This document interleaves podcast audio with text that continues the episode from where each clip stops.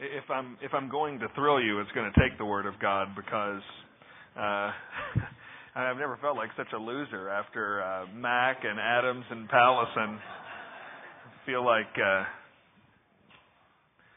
Eeyore at a motivational speakers convention. So sorry that I'm here now.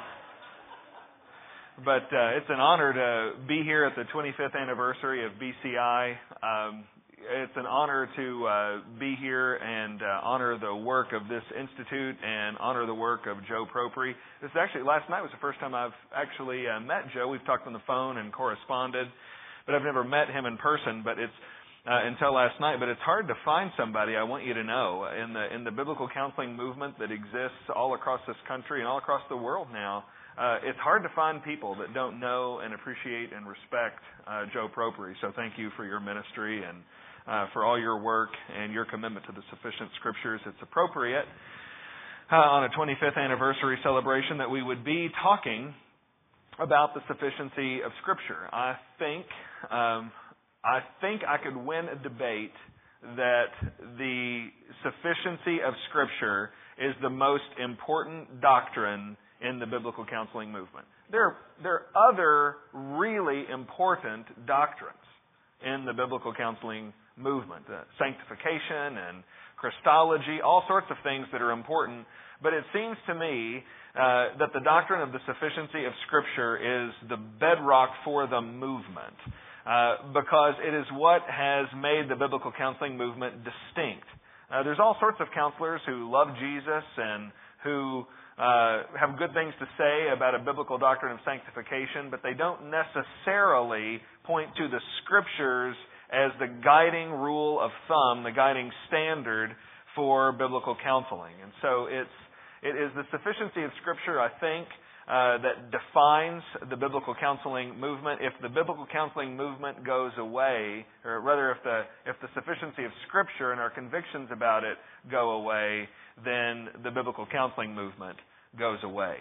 Uh, and so it's really important that we are uh, talking about this uh, because many people assume that the Bible is not sufficient for the kinds of conversations that happen in counseling. In fact, I would say that most people in our world, even most Christians, believe that the Bible is not sufficient for what's happening in counseling. That is uh, a problem anyway, but it's becoming an increasing problem today because I'm telling you there are people in the biblical counseling movement that are starting to wonder if the scriptures are sufficient for counseling. I'm just you have to take my word on this.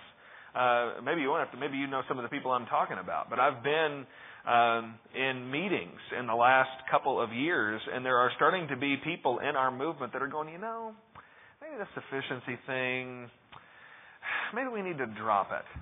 I mean, this seems like a relic from the 70s and the 80s, and I think we need to move on and just leave it off. And I'm having occasion to say all over the place listen, guys, if you do that, you are consigning the movement to death. And, uh, uh, and we're going to have to pack up and go home because we don't need anybody else to say that. We, we don't need anybody else to say, well, the Bible's not sufficient for counseling. What we need is people who are pointing to the Scriptures as the sufficient rule of thumb for counseling. And so I, I think that these are um, very interesting days in the biblical counseling movement. I think uh, right now the biblical counseling movement is trying to decide who they're going to listen to. Uh, we've gone through several generations of leadership uh, in the biblical counseling movement. And this is sort of an interesting, tumultuous time where there's all sorts of biblical counseling ministries springing up. It's cool uh, to use the term biblical counseling. Uh, integrationists at the AACC are naming their books biblical counseling books and that kind of thing. And so just biblical counseling is cool because nobody wants to say, well, I'm not biblical. Uh, but so then the debate is, well, what does it mean to be biblical? And our movement is trying to figure out who they're going to listen to on this. And I think the next 10 or 15 years are going to determine whether uh, we have a movement that is stronger, more Christ centered, more biblically based than the one we received, or whether we find ourselves back in the situation that Dr. Adams found himself in in the 1960s with basically a church that had absolutely no idea what the Bible had to do with counseling and that it was useful or anything like that. So I think the next 10 or 15 years are crucial for us, and, and I'm thankful for conferences like this that take the matter head on. There's, it's, it's not just theory and movement, though, that makes sufficiency important. It's also a very practical reason. Sufficiency, the sufficiency of Scripture is important for this practical reason. When somebody comes into your living room or your office or pulls you aside in the hallway at church and says, I want to kill myself, or I'm addicted to pornography, or I'm committing adultery against my husband, or my husband is hitting me when somebody pulls you aside and tells you something like that, I mean, the most urgent question is, what are you going to say? Well, you have to say something. They're blinking at you. They're waiting for you to respond. You have to say something. What will it be?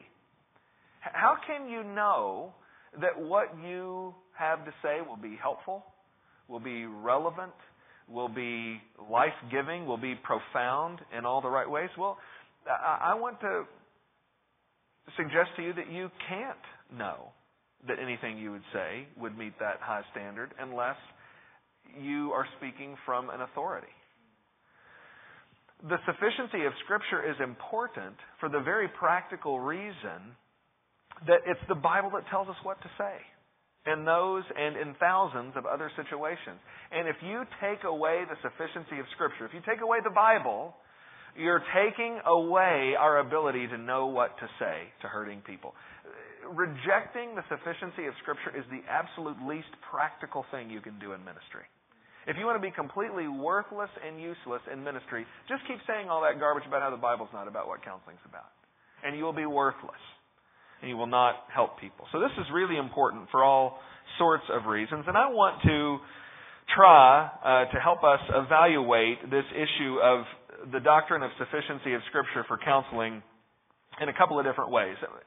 My take on it is that in the for Christians who are into counseling, there are three different approaches uh, about sufficiency. The first and most common approach to uh, the Bible and counseling is that the Bible is irrelevant for counseling. That's the most common approach. I hate to say that, breaks my heart to say that, but most Christians think the Bible has absolutely nothing to do with counseling. If you've got a little problem, you know, if you've got a little bit of worry, uh, you're indecisive about what job to accept, um, your husband's been a little cold towards you lately, you need a little bit of biblical inspiration. The Bible's good for those kinds of things, but for the hard issues, for the real issues that cripple people in their life and make them think they can't go on, the Bible's just irrelevant for that. Psychology is for that. Most of the people in our churches are looking at the preacher thinking if I had a question about the Trinity or if I needed to revive my prayer life, I'd go talk to that guy. But if I've got a serious issue, if if I'm contemplating suicide, if I'm thinking of leaving my husband, if I'm addicted to heroin, I'm not talking to that guy. Cuz cuz what he's dealing in, namely the scriptures, is not what I need to solve my problem. We live in a psychologized culture that has imbibed by osmosis that what you need when you have problems is a person who's been professionally trained, and by professional they always mean secular, a person who's been secularly trained to deal with stuff like that, and that is not a pastor, and it's not a biblical counselor. Bless their hearts. They love Jesus. They love the Bible but they don't have the big guns to deal with problems. The Bible's irrelevant for that. Second approach is that the Bible is necessary but not sufficient. So these are integrationists and Christian psychologists. When you, when you get Christians that are starting to think really hard about counseling and they want to spend their lives uh, focused on counseling, this is the dominant approach. This is uh, Christian higher education, most of the seminaries, most of the Christian and Bible colleges, uh, is the integration Christian psychology approach. The Bible's necessary. I mean, these guys are conservative theologians. They love the Bible. They love Jesus Christ. They love hurting and troubled people and they want to help and they want to say, you need the Bible. Don't, don't withhold the Bible from hurting and troubled people. But the Bible's not enough. The Bible's missing important and crucial elements. Uh, it's missing the details of how to help. It's missing uh, specifics about how to instruct people who are dealing with really hard problems. And so there's where we need secular psychology to come in and sort of rescue the Bible from all the stuff that it doesn't talk about. And goodness gracious, they they really mean well. I, I, I don't I don't know, and I'm, I know a lot of integrationists and Christian psychologists, and I don't know any of them that are sitting in a room alone together smoking cigars and cackling under a naked light bulb uh, about how they're so glad they're robbing the church of the Bible. That's, that's not what they're doing. They, they are just, they misunderstand the nature of people's problems and they misunderstand the contents of the scripture. And here's what happens. I mean, this is, and I don't have time to get into this, but all the evidence bears out that because they believe that, because they believe that the Bible's got good stuff in it, but it's not about what counseling's about, and psychology is what really bails us out when people are in trouble, all the evidence bears out that when you sit down with them for counseling, what you get is not the Bible, but psychology. And that just makes all the sense in the world. Because if you believe the Bible's relatively limited in its resources, and secular psychology is very robust in its resources, well, then of course you'd, you'd pick the most helpful thing. Third approach is that the Bible is necessary for counseling and sufficient for counseling. And this is the biblical view. And this is the view of the biblical counseling movement uh, since the 1960s.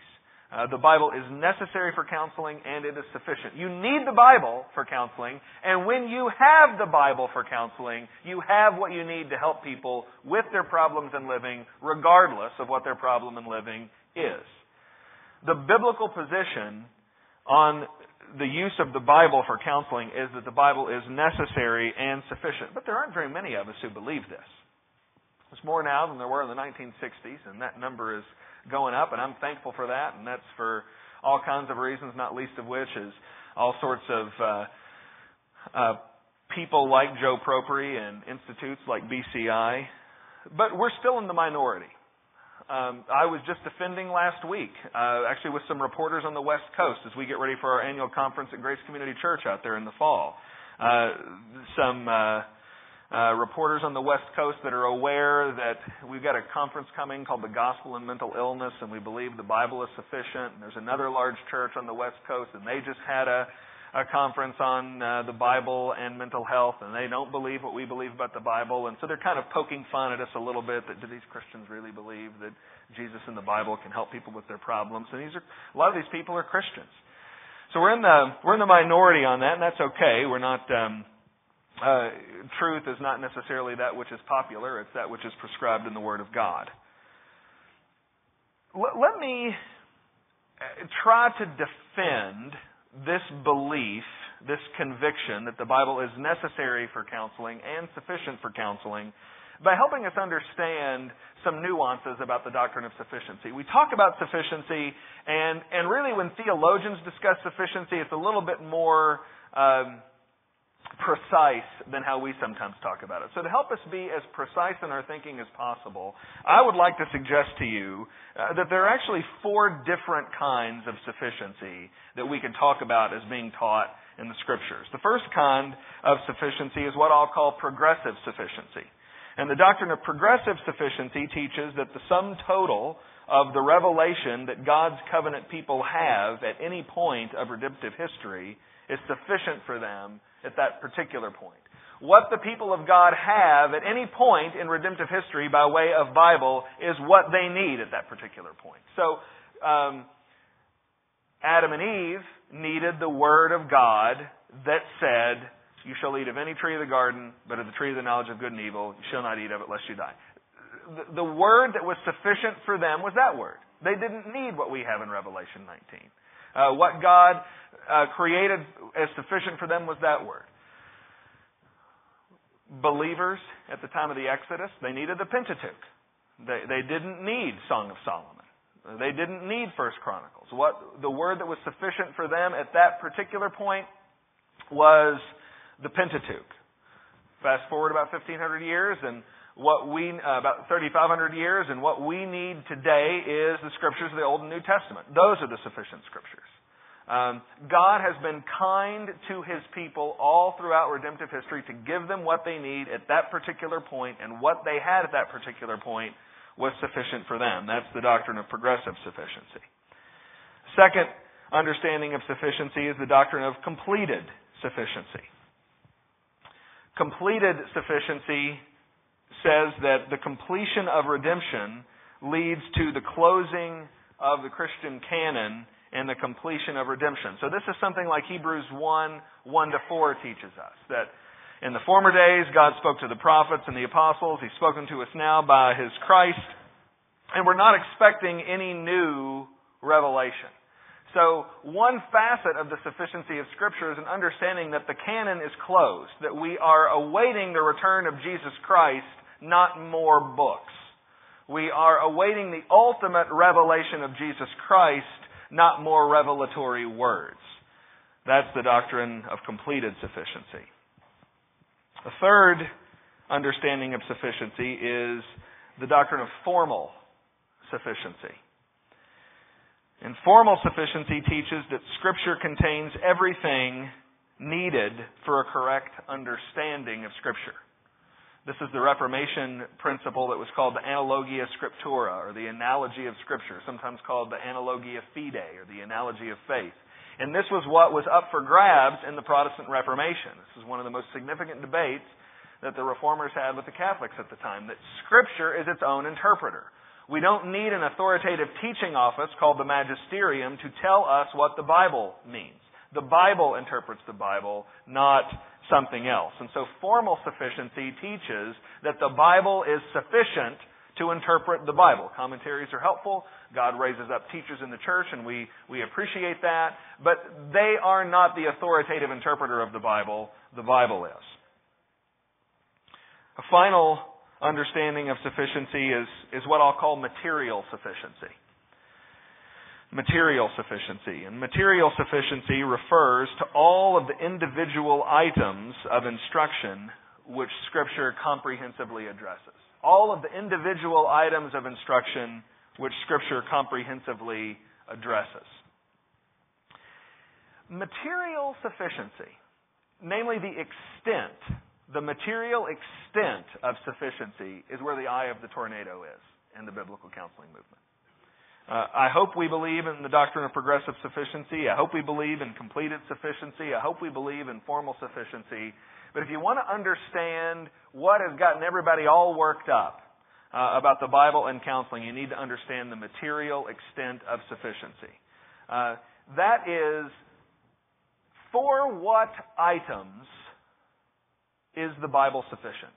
What areas of life and teaching is the Bible sufficient? Uh, the Bible is not sufficient for everything. Do you know that? It is not sufficient for everything. It couldn't possibly be. If the Bible were sufficient for everything, it would not fit in here.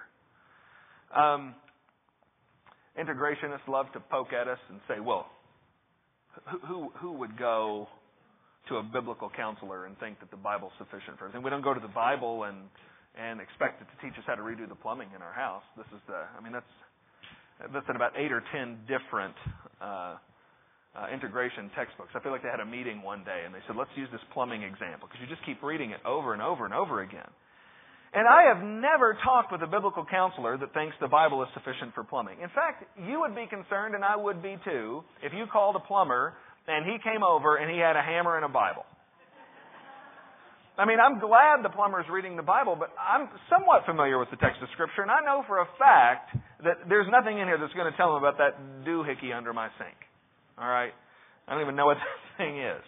Um, so you, you would be deeply concerned if uh, you went to a cardiologist for heart bypass surgery, and just as the ether was taking effect, uh, the surgeon held up the Bible to Second Corinthians and said, "Don't worry, I'm going to do everything it says."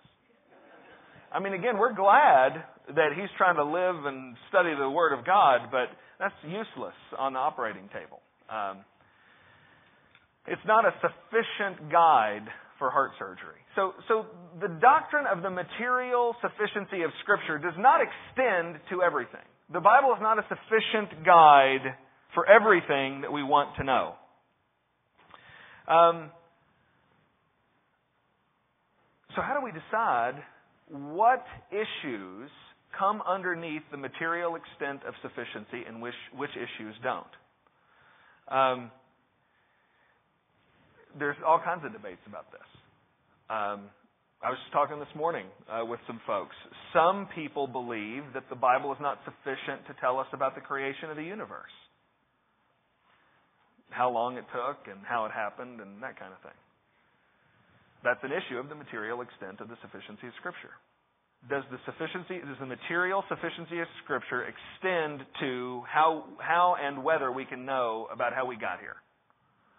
Relevant for our purposes today is um, uh, is counseling. Some people say, well, the Bible's not about counseling. It's not about plumbing. It's not about counseling. Um, and people who say those things, whether it's about creation or counseling or anything else, they always make the material extent of sufficiency very small. They say something like this, and they mean well.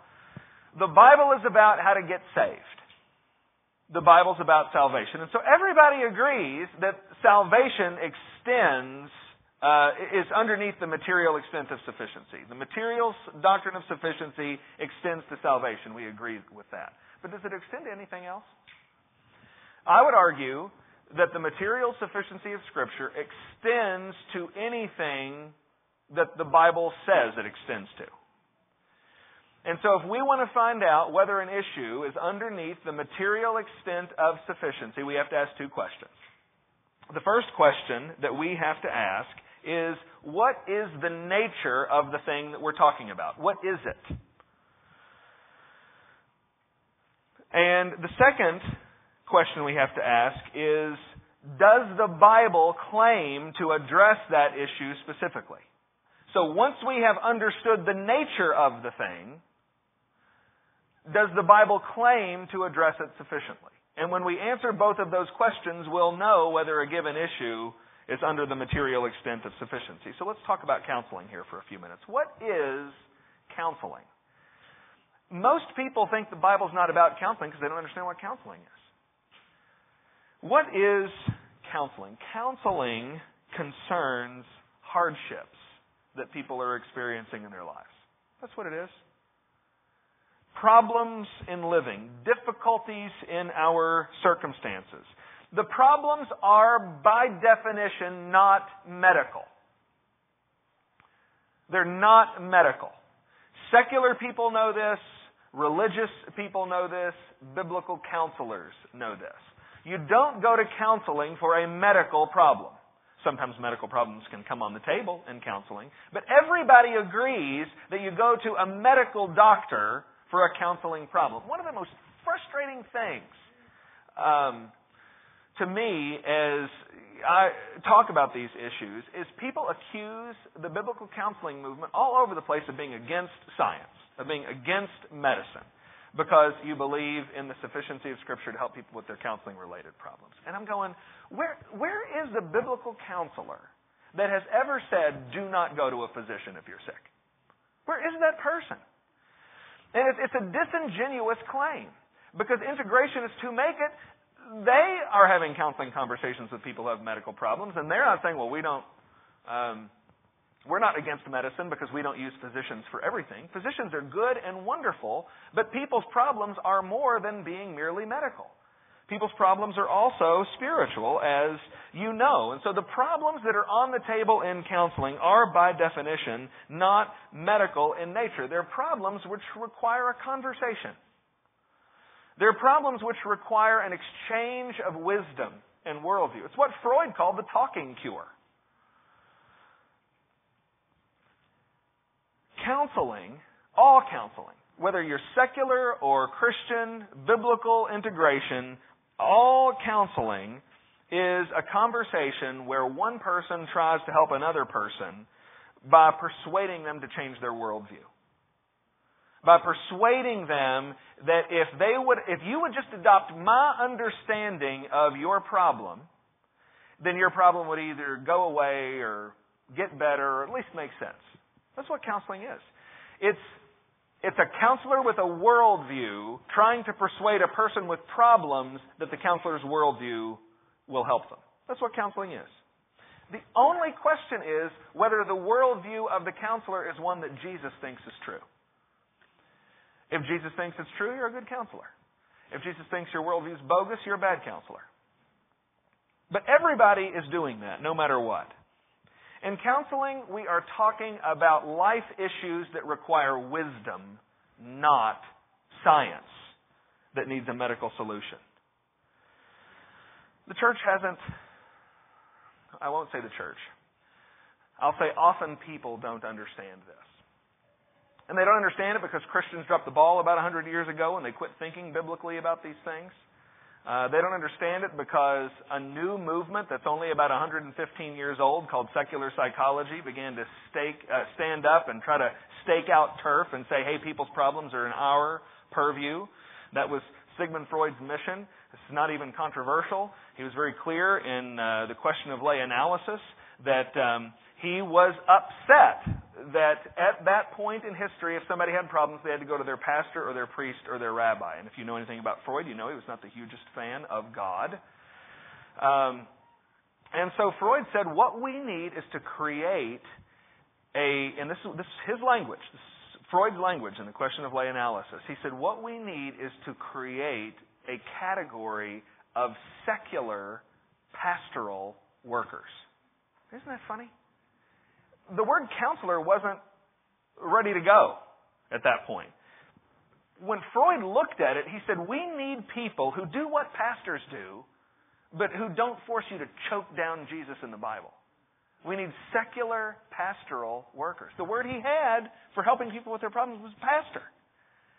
And now, people think we're a bunch of idiots if we say you should go to your pastor when you have problems. You have to give the guy some credit. He was remarkably successful. I mean, remarkably successful. The, the historical situation is completely different. So there's, there's historical situations why we don't understand this about counseling. It's also the case that we don't understand this about counseling because of what gets called biological psychiatry. There is um, the predominant view at the lay level in our culture today is that people have problems because of chemical imbalance. This is called the biogenic theory of mood disorders. Um, and all of the researchers, all of the people at the high end of psychiatry know it's just a theory, and many of them believe it's a bogus theory. The latest research from Harvard indicates this, the latest research from UCLA indicates this. But at the lay level, if you bring this up, people go, Wait, you don't think people have chemical imbalance? You hate science. And I go, Well, I hate science as much as the people at UCLA and Harvard do. And in fact, I had a conversation, I was talking about this with somebody yesterday. I had a conversation with a neuroscientist at UCLA who's not a Christian, doesn't care about the Bible, but he's interested in the biblical counseling movement. We were having lunch one day, and he was just asking me to talk about this, and I just mentioned that people think that we're against science. And he said, Well, why do people think you're against science? And I said, Well, because um, we're a little concerned about the overprescription of psychoactive medication. And he said, uh, People think you're against science? Because you don't like psychoactive medication? And I said, Yeah. And the secular PhD in neuroscience at UCLA said, We've known for 15 years at UCLA that there's nothing to psychoactive medication. And I said, You are certified as an ACBC counselor, and you have to come with me on the road and tell people this. Um, but at the, at the lay level, this is what people believe that people's problems are chemical merely and not spiritual. Notice I'm not saying people never have a medical problem, they certainly do. But they're not merely medical. And then also the use of technical jargon to describe people's problems. If I tell you your daughter has obstinate defiant disorder, you have no idea what that means. It sounds like something you don't know anything about. It sounds like something you need a degree to understand. It sounds like something that you do need medication for. But if I use the Bible's language for those same problems and I say, your daughter is rebellious. She's disobedient to her parents. She is, uh, she goes into fits of rage. Well, that's language that you understand. That's language that the Bible uses to talk about. But secularists protect their turf by assigning technical jargon to problems that the Bible understands and then arguing that since the Bible doesn't use that technical word, the Bible doesn't talk about the problem. And it's a category mistake. The problems that people deal with in counseling are issues of life. They're issues that concern problems and living. That's what the nature of counseling is. And so then we have to ask, well, is the Bible about that? If understood, remember, we, we determine whether something is underneath the material extent of the sufficiency of Scripture by determining what the nature of it is. So we're not going to get lost in technical jargon. We're not going to get lost in a secular attempt to reinvent what counseling is. We're just going to say counseling is about the problems that people experience in their life. That's the answer to question number one.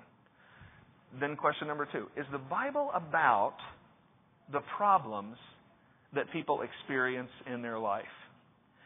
And if you say, and I'm fighting back tears because I'm a baby and because I'm thinking about people that I just talked with this week. If you say no to me, that the Bible is not about those problems, then we have no hope. We have no hope if the Bible is not about those problems. You have nothing to say to the couple I talked with this week who are on the brink of divorce. It's going to happen if Jesus Christ does not intervene. And if God has not given us a word, an authoritative and sufficient word to speak to that couple, I don't, I'm out. I have no idea what to say. And so I just want to very quickly make three statements that I mean to be an endorsement of the fact that the Bible is about these problems. First of all, and, and we don't have time to go over this, what I have in my notes, but I have about two dozen Bible references here where the Holy Spirit, when He inspired the Scripture, He links the sufficiency of Scripture with the authority of Scripture. Evangelicals love the authority of the Bible. What I have found is that the Holy Spirit loves to inspire Bible passages that teach about the authority of Scripture, and inextricably linked to that authority is the sufficiency of Scripture. Uh, for the Holy Spirit, the authoritative word is the sufficient word. And we, we don't have time to, um, to read this. There's one passage I want to pay careful attention to here in just a minute. But I just direct your attention to 2 Peter chapter 1. 2 Peter chapter 1 is a passage, particularly at the end of the chapter, that gets a reputation for being about authority. But the Apostle Peter's teaching about authority at the end of the chapter is founded on his teaching about sufficiency at the beginning of the chapter, in verses 3 to 5. For the Apostle Peter, he wrote a chapter inspired by the Spirit that inextricably links the authority of the Bible with the sufficiency of the Bible. And so we are saying to everybody, we're saying to our integrationist brothers and sisters, if you believe in authoritative Bible, you cannot get rid of a sufficient Bible without a scalpel. You have to cut out the Bible. And there's other places. There's Psalm 1 and Psalm 19 and about two dozen places in Psalm 119 and 2 Timothy 3 and other places. The Bible teaches that a sufficient word is also an authoritative word. A second argument I would make that the Bible is about these problems is all the passages in the New Testament which describe Christ's work and its implications for life. Just one passage in Titus chapter 1. Excuse me, Titus chapter 2 and 3. Titus chapter 2, verse 11. The grace of God has appeared bringing salvation for all people, training us to renounce ungodliness and worldly passions, and to live self controlled, upright, and godly lives in the present age, waiting for our blessed hope, the appearing of the glory of our great God and Savior Jesus Christ who gave himself for us to redeem us from all lawlessness and to purify for himself a people for his own possession who are zealous for good works. And it goes on and, and even gets even more exciting by the time you get to uh, Titus chapter 3 verse 5. But the point is, what did Jesus come to do? What was the function of Jesus appearing? He's appeared to bring salvation, to train us to renounce ungodliness and worldly passions, and to live lives that are good, in summary. Listen, brothers and sisters. The Bible is sufficient for counseling because Jesus Christ is sufficient to change our life. Do we believe for one second that our God who loves us so much that He sent His Son to die for us to change us? Do we believe for a second that He didn't tell us how that takes place? Would He do such a thing? His, his Word tells us He did not. Here's the third thing I'll say very quickly. The people that you know and the people that I know that we have counseled with extreme problems that the Bible is not supposed to be about. Those stories that we can tell are proof that the charge that the Bible is not about, what counseling is not about, those stories are proof that that's a false charge. I think about all the people I know and that have sat in my living room and have sat in my office and they've been diagnosed with the most extreme diagnoses that you can get. And I know the people that Jesus has changed. I know the people that we've opened up the Word of God and we've explained their problems in biblical categories and we've charted a solution forward in biblical terminology. How are you going to say that didn't help? This, this book that uh, Stuart Scott and I edited called Counseling the Hard Problems is meant to prove this. It's meant to say, hey, look, we've got 10 biblical counselors from all across the country, and they have counseled everybody uh, from postpartum depression to panic attacks to multiple personalities. And the stories in that book tell the accounts of these real people who were changed by the Word of God, what are you going to say? When you use the Bible and you show the Bible understands this problem, what do you say? I'll give one example here. I knew a girl, turn in your Bibles to Psalm 55, and we'll be done. I knew a girl named Sarah, one of my favorite counselees of all time. She uh, came to me when uh, she was 18. She came with her mother. She uh, was a cutter. She used an X-Acto knife uh, on her legs. Um, she had an awful father who would yell and scream at her regularly. She loved her dad and respected him and wanted his approval. And every time he would yell at her and berate her in front of friends of hers at school, in front of her siblings, it was more than she could bear. And she would go to her bedroom and she would get an X-Acto knife and she would lower her pants or pull up her dress and she would cut a notch in her thigh. Why would someone do that? Well, when you pay attention to Sarah long enough and you listen, the reason Sarah did it is she couldn't stand the sight of blood. She saw blood, it made her pass out. And she wanted a break from thinking about what her dad did to her. And so she cut herself, looked at the blood, passed out, and when she got up, she had to worry about cleaning up the blood and covering up the mess. And so it was a way to escape from the problems that she had. Well, cutting is one of those problems, but the Bible's not about that. Where's the verse in the Bible about cutting? Well, one of the verses is Psalm 55.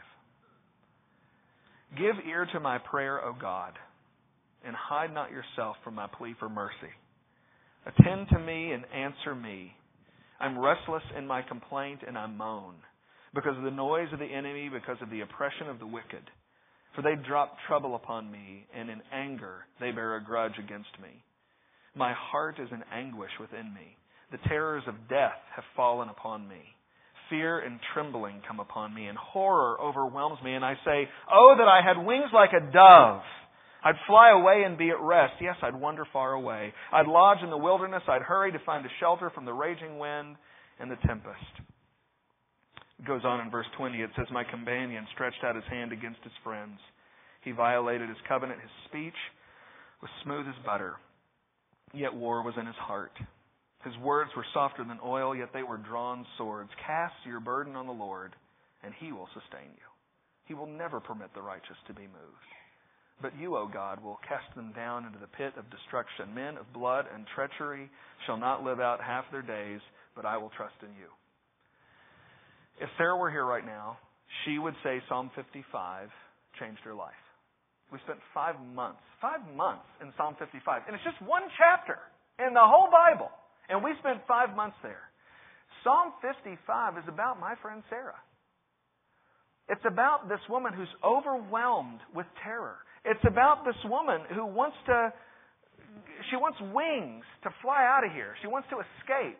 That's what the X-Acto knife did. It got her out. It, it teaches her to call upon the Lord who will sustain her, like no vision of blood can do. Um, it calls upon her to trust in the Lord's judgment of her father, not on anything she can do. I know Sarah. And Sarah would say, Psalm 55 is what the Lord Jesus Christ used to change her. We, we take that testimony away if we say the Bible's not good enough. If we say the Bible's not about what counseling's about, we say Sarah's testimony doesn't matter. But the Bible is about it. We just need to learn to speak the way God speaks. Let me pray and we'll be done. Father, teach us about the sufficiency of Scripture for counseling. Teach us about the urgent need to help hurting and troubled people with the truths of your word. Father, would you build up your church uh, even today at this conference? And Father, would you do it for the sake of Jesus Christ, in whose name we pray? Amen.